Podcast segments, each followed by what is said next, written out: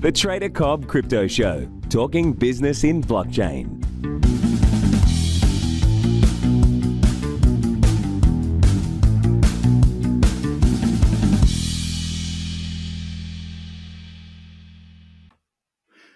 G'day, everybody, and welcome to the Trader Cobb Crypto Show. Well, been a very interesting 24 hours for many reasons. For me personally, well, I've picked up a wonderful cough. It's not much fun. It keeps you awake at night, but I'm going to have to deal with it. Not sure if I'll be trading today. I actually don't feel too bad.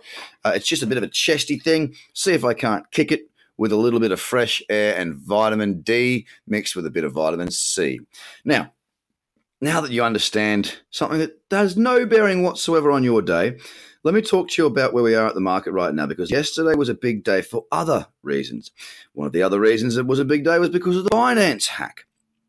No longer can Binance say they haven't been hacked. It did happen. It was to the tune of, I think, about $42 million from what I read in the reports. Now, I happened to be there as that occurred. I happened to see the tweet go out from CZ saying that everything was fine.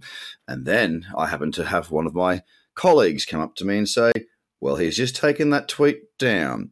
So at that point, we all logged into our Binance accounts like mad dogs. And um, thankfully, all my Bitcoin were there. Now, the good news as well is that the way they dealt with it, yes, they were hacked. Okay. They said that their alert system went off.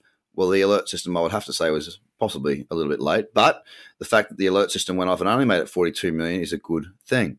We also learned some other things about Binance that you might, might not have known prior to this hack occurring.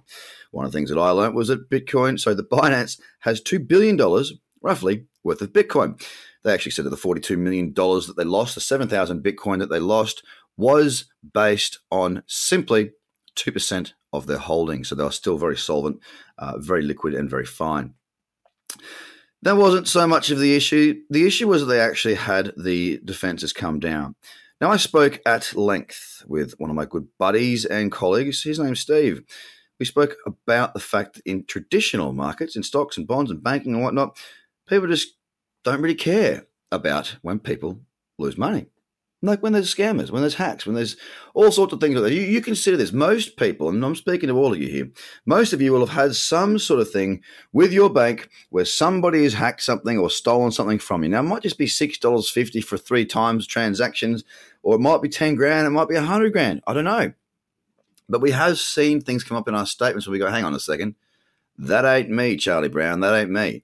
And the bank goes, oh, sorry about that. Yes, we shall refund that. We'll work that out. And blah, blah, blah. They do their thing. Now, Binance has done exactly the same thing. They said, look, no one's going to lose any Bitcoin. Uh, we will reimburse you for the Bitcoin that's been lost. So effectively, they didn't just lose 42 million, they've lost 84 million because they have to pay people back that Bitcoin. So it's quite interesting that people in traditional markets, you know, older generations, or even, it doesn't even need to be older generations. I shouldn't be, um, I shouldn't be pointing the finger. We'll say, "Oh, that crypto is a fraud. It's so dangerous. It's so scammy." La la la la la. But when it happens to a bank, they just accept it as being normal. Oh yeah, I, you know, ten grand went out of my bank account the other day. Someone took it from me. Blah blah. I called the bank, and yeah, well that happens. I guess people are bad, but you know, it's okay. But in crypto, oh, it's bad, it's dangerous, and these are the, these are the sorts of things that we've got to get around. And I think it's mindset and understanding, and uh, and people like myself and you guys that are listening, understanding the differential between both of these things. Well, there isn't any. In crypto, someone's stealing my crypto. It's exactly the same in banking as somebody stealing my fiat. Nothing is different. The way that Binance have played this through by saying, A, we cut it off quickly. B, we are more than solvent. C, you will not lose any of your money. It will be reimbursed. They have played it just like a bank, except for far more publicly. Now, that's what we want in crypto. We want people to be accountable. We want to be responsible for our own money, making our own decisions, doing our own thing. That's what this is about. So that requires a company like Binance to be public, to let the public know, to let the crypto market know what is going on. And I, for one, applaud them. I think it's bloody good what they've done. They, they were straight up about it. The only blip, other than the hack itself, of course, was that CZ came out and said that everything was fine in a tweet and then took it down quickly.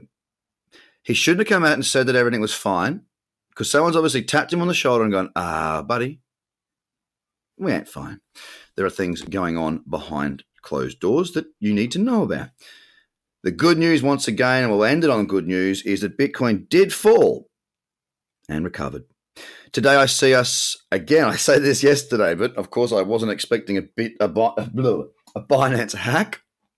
I can certainly see Bitcoin pushing on and at least testing 6,000. And we've got there very close 5990. I'm talking about the Coinbase price right now.